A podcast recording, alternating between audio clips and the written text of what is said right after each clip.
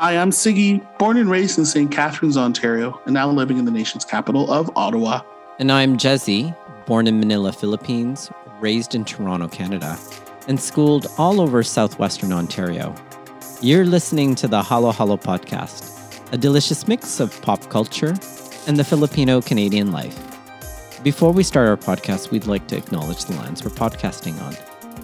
I'm podcasting from the traditional lands of the Huron Wendat, the Seneca, and most recently, the Mississaugas of the Credit River. And I'm podcasting from the traditional unceded territory of the Algonquin and the Anishinaabe people. March is Crime and Punishment Month at the Halo Halo podcast. So today we'll be reviewing Homicide and Halo Halo, and then later talking about favorite Filipino narratives, especially rooting for the underdog. But before we do that, Sigs, let's catch up. What have you been up to pop culture wise? What have I been up to pop culture? Is the one thing that stands out in my brain is a little sitcom. I don't know if you watched it called Abbott Elementary. Have you heard of it? No, tell me more about it. It is fantastic. So this is created by the lead main actress Quinta Brunson, who is from Black Lady Sketch Show. Mm. It is a single camera comedy in the vein of The Office, Modern Family, Parks and Rec vibe, where there's talking heads and they're talking to a camera.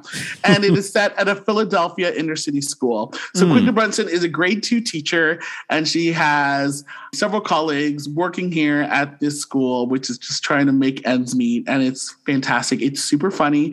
It's low key. I think what's great about it, Kuya, that you'll really, really love is there is a bit of like a theme of like, you know how The Office, there was a Jim and Pam build up. Quinta Brunson's character, Janine, has a new co-worker played by he was in the show Everybody Hates Chris. He's a he was that lead actor and he's grown up. I remember him being such a kid and now he's an adult and he's a sub supply teacher for grade two and she has other comrades. But it's very funny. It's very bright. There's only about nine episodes, which is available on demand. It's on ABC, but it's called Abbott Elementary, a great little half hour comedy. And it's just very simple. So, like, one of the first plot lines is they needed new rugs for school. You know, in grade two, they would sit down yes.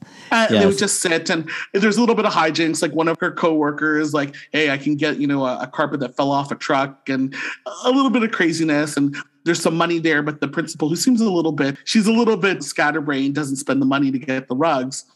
But you find out that Quinta Brunson's character gets the rug because one of her kids falls asleep on the rug. And they're like, why does he fall asleep? She's like, you know what? This is the only place he gets rest every day. Oh. You know what I mean? So it really ties it up. And I know that you have a bit of like a, a teaching background or whatever. Mm-hmm. So it's a wonderful show. I highly recommend it. It's a little bit of a light comedy, but it really packs punches. And especially on ABC. You and I are so used to streaming yeah. services, right? Where they're pushing it, but this is occurring on normal old school network wow. television. Well, good for ABC. It. it is good, good for, ABC. ABC. Oh my now, goodness. what about you? What are you into for the past? Uh, so I think you guys know that culture? we've been watching Downton Abbey in anticipation of eventually Downton Abbey, the movie A New Era, which is a sequel to the original movie that came out after the series well, Julian Fellowes has finally released The Gilded Age, and we have gotten around to finally watching that. And so Michael and I are so transfixed on watching the Gilded Age. And, oh yeah, yeah, and I know that original reviews came out, and a lot of people were just not happy with it. Like people were saying things like, "Oh, it's not like Downton Abbey," or "You mm-hmm. can tell that they're using a lot of sets," or whatever the case may be. And I'm like it's turn of the century. It's in the 1880s. It's in the 1800s. And then the second part is, is, is that how is this any different from Bridgerton? Right? Like there's many sets oh. on Bridgerton. Like that's the same time period. I don't understand what people are complaining about. But I think people are just wanting to see more of Downton Abbey. And I just think to myself, if you want more of Downton Abbey, just do what Michael and I are doing. Or like we have it on constant repeat. And anytime we have a spare moment, we'll watch like an hour of Downton Abbey. But I have to say, Sigs, it just gets better and better, especially oh, yeah wonderful. with Christine Baranski, right? And oh, so I mean, we we find it delicious and sudsy yeah. and filled with lots of schemes. And so I'm just enjoying it, and I've got like three more episodes left. They still have to release the, the last three episodes, but I can't wait to weekly? see. Yeah, it's dropping weekly, and it's just it's interesting finding out more about this time period in America, and it's loosely based on the Vanderbilt family in some ways, except they're known as the Russells. So it's new money versus old money. And the Van Rhijns is kind of where Christine Baranski and Cynthia Nixon's character Ada and ah. Ada play. And so it's just fun to kind of see the clash, new money and old money. And then just like the foibles of the rich essentially in New York. And then it's just fun to see some of the architecture, or at least the reproduction of architecture. And then it's just made me do a bit of a deep dive in terms of learning more about the Gilded Age. So interesting. I can't wait to see how it ends. I'm so glad that it's gone on for a renewal for season two. Oh, it is? Oh, awesome. And this Yeah. is HBO, right? this is Max HBO, Crave? yeah, Max Crave. Cool. The other thing that we've been up to pop culture wise is we recently and finally have taken in the Eternals just to be Ah. on top of our Marvel Cinematic Universe. And I know that you and Ray had done your taste test on it. And I know that it, you guys were, how shall I describe it, pleasantly gracious towards them. And I would say I was. But after seeing it again, Kuya, and I think you and I might agree, what are your thoughts on how Eternals could have been rolled out in a much better way? You know, personally, I think that they could have actually shown it more as a limited series. Yes. Or better yet, take out all the flashbacks to the past, make us all wonder, and then immediately release all of that past stuff in all of these mm. limited series episodes. So then I think they it could worked. they I think they would have worked. So then just show us the Eternals and then saying how they have to kind of get back for a reunion but not know why. And then let us kind of figure out the history. Because part of it is just having to figure out the history. And I just thought, oh, they were just really ambitious with this. Like there is a good story here, but I think every I time we had to go back and forth, like, okay, now we're in much, ancient yeah. Babylon. Oh, now we're in Tenochtitlan. You know, I was just kind of like, okay, I get that you're going backwards to tell us the motivation, but you've totally now taken me out of the film. And now when we're back in the present day, I have to think, okay, why are we here in the present day now? Exactly. So- but I agree with you. I think it would have been great as chapters in the limited series. Yeah, I think so I think too. it would have worked well. I, I think that's such a, an astute observation. I think it would have been much more successful. Yeah, and then it would have created much more of a mystery. I agree. Which I think is something that's a little bit missing sometimes in the Marvel Cinematic Universe. It's all actions and all of that stuff. But the mystery here, I think they could have built that in, had a movie, had a limited series, and then it would have developed the mystery of like, why are the relationships this way? Right. Anyways, so the mystery, or what could have been the mystery for the Eternals, and moving on to the mystery of Homicide and Halo Halo, that is our pop culture topic today with Sigs, where we discuss Mia Manansala's second Tita, Tita Rosie's? Kitchen Ti- Tita Rosie's series. Kitchen series. So I know that there's a third in the series, and earlier Sigs last season you had actually done a taste test, I believe, on arsenic and adobo, or is it adobo I and arsenic? arsenic and adobo, and it was fantastic. And Yeah. I had told you, like when we were planning the season, I said, Kuya, how fitting is it that Mia has her second novel called Homicide and Halo Halo released in February? right. So we sort of pivoted and wanted to include it in this month of March of Crime and Punishment. And I wanted to introduce it to you. So I thought, you know, hey, let's go visit Tita Rosie's kitchen and see the second novel of this three series. The third novel is called Blackmail and Bibingka, but we'll talk about that later. We'll talk about that later for sure. Exactly. Well, But just to kind of, for our Yeah, listeners, for those of you that don't know this book, Homicide in Halo Halo, recently released again by Mia Manansala. It is a frothy whodunit in the sleepy town of Shady Palms. Now, I don't actually know where Shady Palms is. I felt like it was in California. Was it in California? I feel like it was somewhere warm, but I could be totally wrong. But like Yeah. when I think Shady Palms, I think Florida. Or I think, you know, like Shady Bond. It's almost like this fictional place in my head because Lila, the main heroine, came from a different place to return to this like sleepy city. Yeah, so this sleepy city or sleepy town. So again, town. it was quite a whodunit, this sleepy town of Shady Palms, with a few explanatory commas along the way with respect to Filipino culture, and had many descriptors of Filipino food for a real good dash of good measure. And the way that I kind of think about it is, it really was Miss Congeniality meets Nancy Drew, or even Scooby Doo for that matter, right? Because she well, had like a team of people behind her helping well, her figure absolutely. out this mystery. So, yeah. Exactly. And like when we talk about mysteries, and for listeners that are tuning into us, I guess the theme was a cozy mystery. Now, I don't know about you, Kuya. Did you know what a cozy mystery was? I found out afterwards. Book? And certainly this cozy mystery is indeed that. And I didn't even know that this was a subgenre of I, crime yeah. fiction in a lot of ways. And it's typically meant for young adults or teen readers, typically in a Sunday afternoon, or if you don't have much else to do and you read really quickly and really fast, it's something that could probably be read really quickly over the span of, of a weekend. But a cozy mystery essentially is a subgenre of crime fiction, as I had said earlier, where again, the sex and the violence usually occur between chapters or offstage. So usually, you know, there would be some discovery at the end of the chapter, and then 30 minutes later on the next chapter, it's like, oh, that person just died, right? you know, and so we don't hear any of the violence. And what's also common to all cozy mysteries is that they usually occur in some type of small or intimate community, usually with an amateur sleuth, in this case, Lila Macapagal, yeah. where the emphasis is always on problem solving and all the while having references of some sort to some hobby or occupation and along with some subplots of romance along the way. So that, you know, listeners is what cozy mystery is all about. But Sigs, I have to say this is very different than what I'm used to in terms of reading my own pulp fiction or crime fiction. I'm oh, usually oh, yeah? used to reading, yeah, I'm used to reading a lot of like airport novel crime novels. They're typically like these Robert Ludlum books that are like four or 500 pages. And I just remember reading them really young, like in my high school days, like the Scarlatti Inheritance, or as most of us know, the Bourne Identity or the yeah. Bourne Identity trilogy or the Icarus Agenda. When I used to read Robert Ludlum books, it would always be three word titles. And then the, the books that had one word titles are Trevayne those were the books that never did so well. But really fast paced reads where there were like four or 500 pages and it was quick to read. You could probably read three chapters, or I could read three chapters like on a bus mm. before getting to high school or whatever the case may be. And again, they move at a quick pace and, and you're reading about the violence, but this was in such contrast to Homicide in Halo Halo, where it was really thoughtful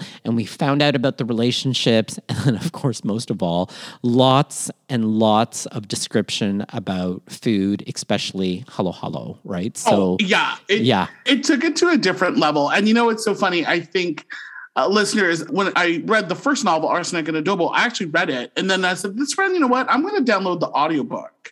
Mm. So I downloaded the mm. audiobook for just, you know, to rest these old man eyes. and I was like, what is this going to be like? And you're immediately taken into this world. And I want to give props to Denise Cabanella. She's mm. the reader of the book and she right. record, does the recording. I felt like I was watching, I mean, I feel like this could be a screenplay for like a lifetime movie. Like mm-hmm. it was sort of mm-hmm. engaged, right? Like yeah. she was so energetic. What's so interesting in the audiobook and obviously in the written book is just like there's a preface, right? There's even at the beginning, which is interesting. And I know we'll delve into that a little bit deeper there was like the author Mia had written this, Mia Manansala written this during pandemic, and she notes that she had gone to right. dark places, mm. right? So she talks about mental health issues.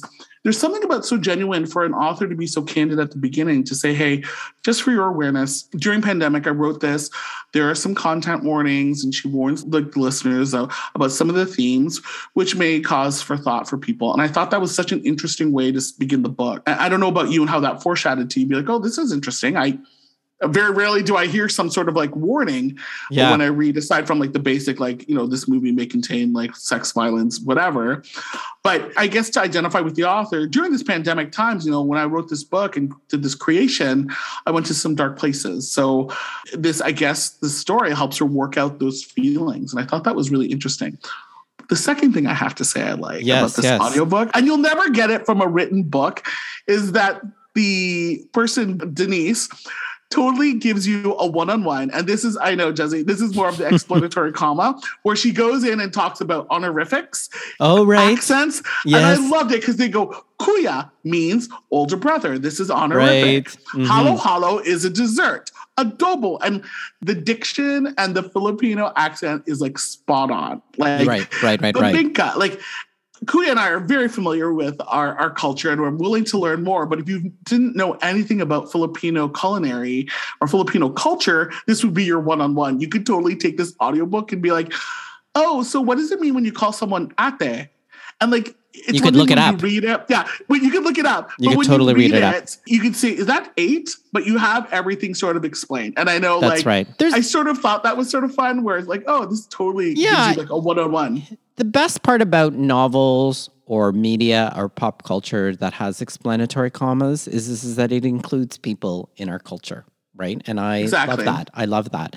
I know that the critiques and the comments out there is that sometimes it's like, well, it may not be meant for other people. And it might not be meant for you or me, right? In terms of reading a cozy mystery with a bit of explanatory commas or with respect to Filipino cultures. But I can also appreciate the fact that it probably opens up to an audience that might not otherwise read this if it didn't have those explanatory commas. So I'm grateful for that. And I'm glad that Mia had those explanatory commas as a way of bringing people in. And I can appreciate and respect that and glad that it's there. But I just have to say, for me, what was really delightful in the midst of doing all the problem solving and doing a matter of elimination of, okay, it can't be this person, it can't be this person, it can't be this person, was just all those descriptions of Filipino food and halo halo. Oh. And then also the fusion, right? Like when they were That's- talking, when Lila was like talking about white chocolate, ube, and macadamia nuts. That's and I exactly it. thought, oh, to die for. And all I thought was, my stomach is about to grumble and i just felt like driving to seafood city to go get some like ube crinkle cookies and then see if i could find some macadamia nuts and then make it myself right? That's what i certainly very much appreciated and why i thought it was such a frothy mystery at the same time.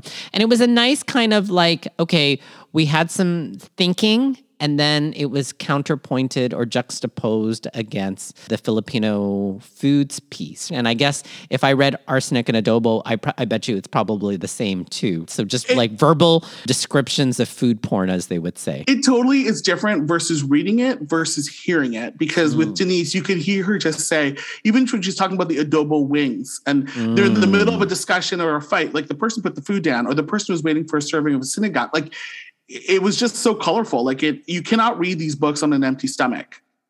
Like, yeah, actually, stomach that's very hurt. right. Do you feel the same way? Because you're like, Yeah. the way that they discussed it, and like, of course, Mia was bright enough. At the end of the book, there's all the recipes. I know. I saw that. I, thought, was like, oh, you are smart, so smart, smart. super smart. But if anyone wants to know what Halo Halo was, such a great description. And the fact about fusion, and we've had discussions about food fusion on our podcast when Richie Valdez appeared like last season. And we were talking about like how do you get examples and ideas for fusing flavors. Mia does a great way of explaining it. And you're right about the ube and acme. We need to balance this. This needs to be sweet. It's very subtle. So what do we need to put in here? How do you update this flavor? Right. And you know, it just it was like opening your mind into a chef. And But like, I oh, have to tell you.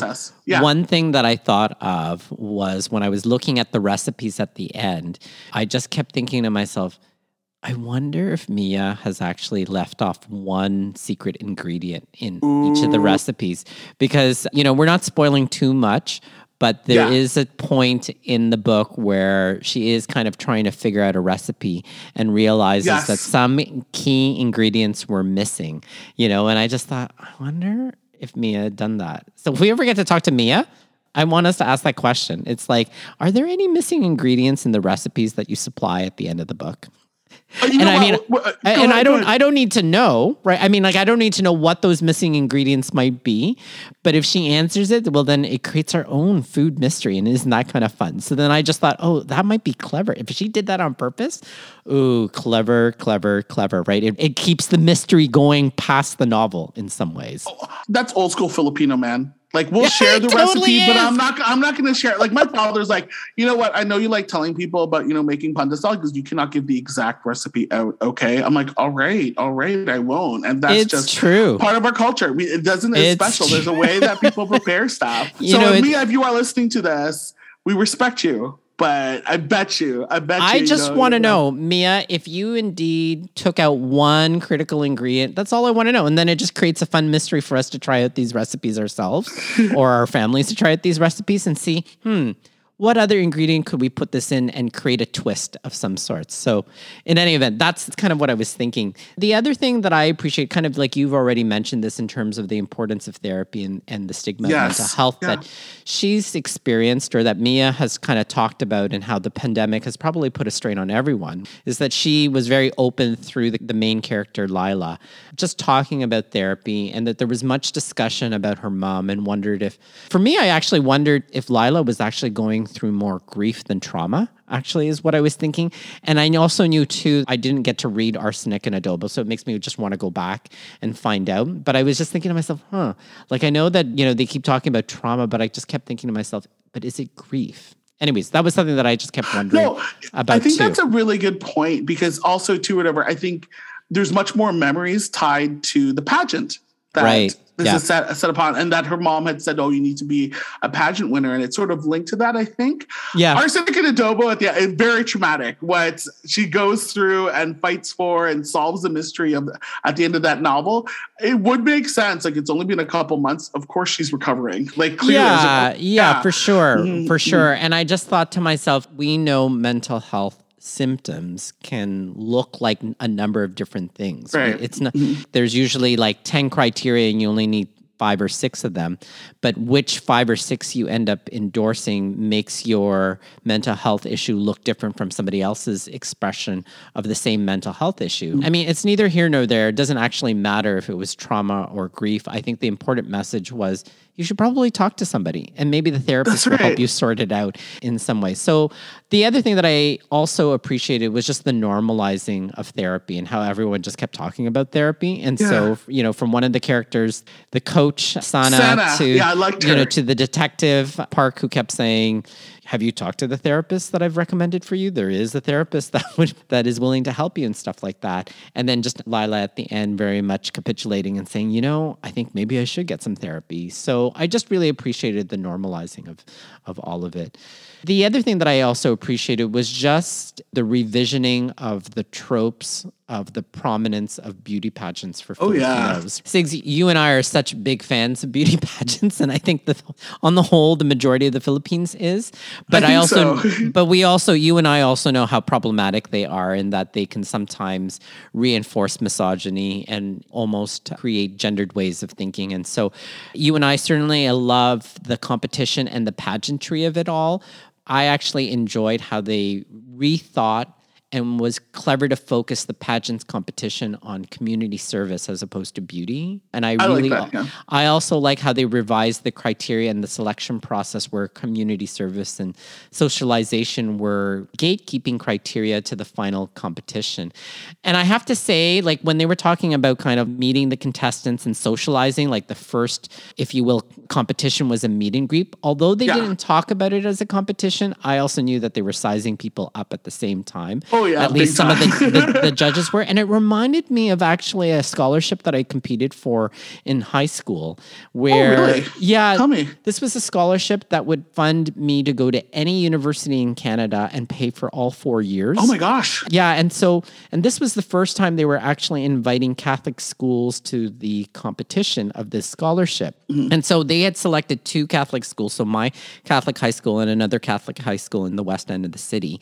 And so they brought us in and they actually trained us on how to do conversation at the lunch No table. way. Oh, Sigs, it was so amazing, right? And then Yeah. I had to read up on current events for a good four months and knew what it was. So I was asked to read this magazine called The World and I just to kind of keep up on current events. No way, Because although they weren't saying this, they were judging you at the lunch table. So what would happen is that we would go through a series of interviews in the day, and then at lunch we would sit around with four other um, candidates for this prestigious scholarship, and then they had people from the judging panel sit at pairs at the judging panel, and then they would all talk to you, and you knew that you were being evaluated on your knowledge of current affairs, your ability to socialize, your ability Yeah. to talk to others, and so you couldn't look overly competitive, but you had to look like you were also talking to other people, which I was, and I took an interest in them, and Yeah. then also had to eat. And like unbeknownst to that? me, Oh my gosh. oh my gosh! So it's like, what is the soup spoon? Like, and I just remember the guidance department at my high school was preparing me because I was the one that was selected to actually represent the east end of the city for this really prestigious scholarship. In the end, I made it to the final ten, but I didn't didn't get the ultimate prize. The the top four would get it, but uh, you know, I got a really great consolation prize. But it just reminded me that scene in the Homicide in Halo Halo book where they Yeah. were all meeting and greeting that, oh Absolutely. yeah, like you're getting judged there. You're getting adjudicated whether you know it or not. So, anyways, it was just kind of pleasant to see how they really looked at socialization, community service, in addition to talent Mm. in terms of this scholarship and beauty pageant competition. And then the last two things that I kind of liked in terms of what this novel had really focused on was that sibling cousin rivalry and the unfair comparison. So Lila has this cousin named Bernadette. Bernadette. Yeah, who were constantly compared and contrasted against in a lot of different ways. And you know, and I think that sometimes this is really unique to Filipino stories Oh because my gosh. most times when you read about sibling rivalries or cousin rivalries and these unfair comparisons, usually it ends up in some type of continuing, never ending drama. I just loved how that there was an emphasis on trying to find common ground, reunion, and forgiveness. And interesting to also see how cousin and sibling rivalries just didn't occur between Lila and Bernadette, but between Lila's mom and and Bernadette's her mom, yeah. That's right. That's right. So that was just kind of interesting to kind of see depicted in Homicide in Halo Halo. And then I think the last thing that I really enjoyed being depicted in this novel was entrepreneurship of the Filipino community. And it always reminds me when I think about entrepreneurship of this Canada cross study where the highest levels of entrepreneurship in terms of attitudes and mindset is not in Ontario, but in oh. Manitoba. Isn't that interesting? That is super interesting. Yeah. So there's more likelihood that Filipinos in Manitoba are likely to be more entrepreneurial and take business risks and make business ventures as opposed to Filipinos in Ontario as a whole. So I just think that that's so really interesting. interesting. Yeah. Yeah. And I think that it was interesting too that Mia had highlighted in this novel that entrepreneurship is very different from independence. Perhaps the reason why there's more entrepreneurship in Manitoba is, is because you needed small businesses to actually create Filipino enterprise and commerce, or where would you get your halo halo? in a lot of ways, right? You know, that's true. That's a really good point. And you kind of have to support them. And if you don't support them, you, you can't be just totally independent. So, in any event, I really enjoyed some of those themes that were kind of very much coming across in this novel. Were there any other themes that struck you in terms of homicide in Halo Hollow? No, I really do have to say it's very interesting to go through the novel and it's topics that we talked about on the podcast All the time, yeah. Bahala na, like sibling rivalry, beauty pageants, even too, we've talked to before. But I do appreciate, and I think this is Mia pivoting see the importance about therapy and making it normalized. I, I really like the conversation that Sana had with Lila in that scene. I think that's one of the conversations that really struck me, where Lila was met with like, well, we're Filipino, we're Catholic, we pray, we do other things. And her friends are patiently listening and like, well, you know what, this is what I did in my sense. And, mm-hmm. you know, and for my rehabilitation, which I think Sana had gone through. But I just like the way that she did that, especially during this time of pandemic and highlighting that, you know, it is okay not to be okay and to find the people that you need to talk to. I think that was one of the really good lessons or themes that were pushed in this novel. Aside from fact from the amazing food, I thought that was one of the things I took out from this story, which I thought was wonderful. You know, something that I wanted to tell Lila, you know, as I was kind of reading through this book Yeah. was especially when she was kind of putting down the idea of therapy and that, you know, as Catholics, mm-hmm. Christians, we don't talk about it, right? And we, you know, resort to this idea of like whatever will be, will be, bahala na, as na, said. yeah. And I just wanted to say to Lila, Lila, like, let me take you to the Basilica in Manila of St. Lorenzo Ruiz, where if you go in, you will see the confessional right next to the counseling room, where you can actually make appointment with pastoral counselors and stuff like that.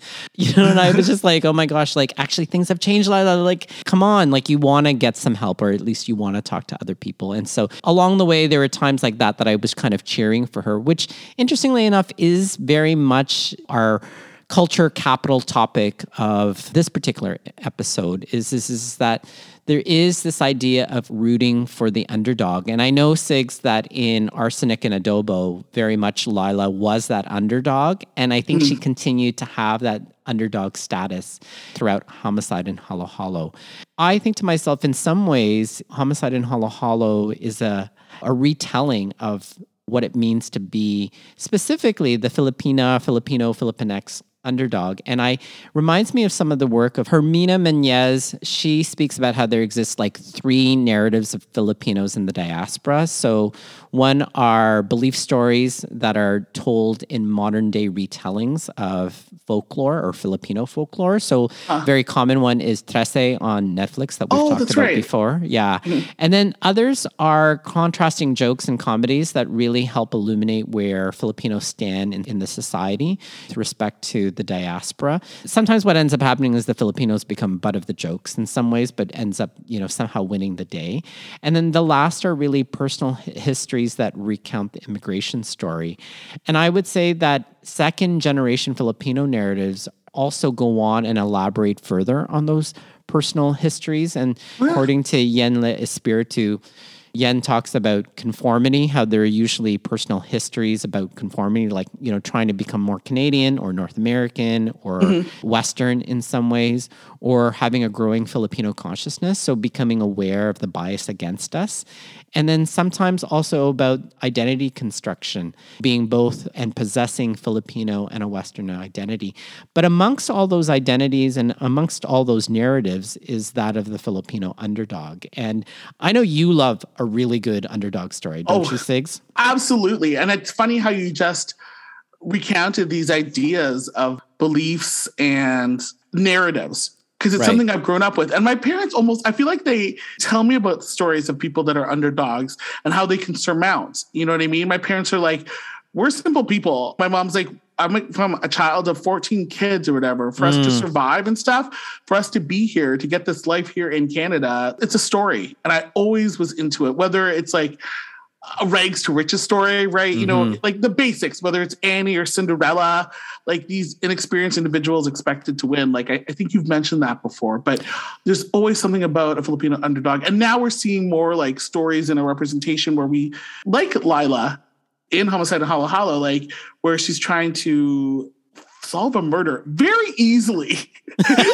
aligned with the police which you know very interesting in these cozy mysteries where hey i run a restaurant with people and i've been a pageant thing. I'm sure i can help solve this mystery. That's but right. there's something attractive about a filipino like an underdog not just a filipino but i feel like i grew up with that. My mom's like you just have to give people a chance. The people are trying to surmount. There's a story behind them and them fighting to get there. I just think of my mom being a poor kid, doing well in school and getting scholarships and getting first in the race, and my father just trying to pay for school and trying to provide and stuff. It's it's that journey. I've always been exposed to it, and I can't help but like the underdog. I don't know about you, but It's the same. And the immigration story for most Filipinos tends to be exactly that that we're mm-hmm. underdogs, that we came from nothing and then built a life and we're successful in some way, shape, or form. And along the way, we've made some sacrifices. And I think that that's probably a commonality amongst most Filipinos in the diaspora is again, we came from odds against us to here we Right. are hopefully thriving somewhere in the diaspora at least that's always the hope is, is that we're thriving somewhere in the diaspora most underdog stories take on what you've described like a rags to riches or cinderella story or a dark horse story and that they're usually inexperienced individuals expected to not succeed or win. And when they do win, it's usually because of their creativity more than anything else. But I think, in terms of the Filipino underdog, the way that we're framing Filipino underdogs and what makes them unique is, is that we're usually seen as small players in a competition that's not really designed for us. So, just like Lila, she's an entrepreneur trying to raise a business, never really wanted to be in the beauty pageant industry, but here she is getting pulled into it. And yet, she's really clever at problem solving. Like when she thinks about putting things together, she's doing a lot of problem solving. Yes, that's about part partly about creativity, but she's also quite talented at the same time. And there are many examples of where Filipinos are seen as, again, small players in a competition not designed for them. So, basketball, politics, and recently in esports.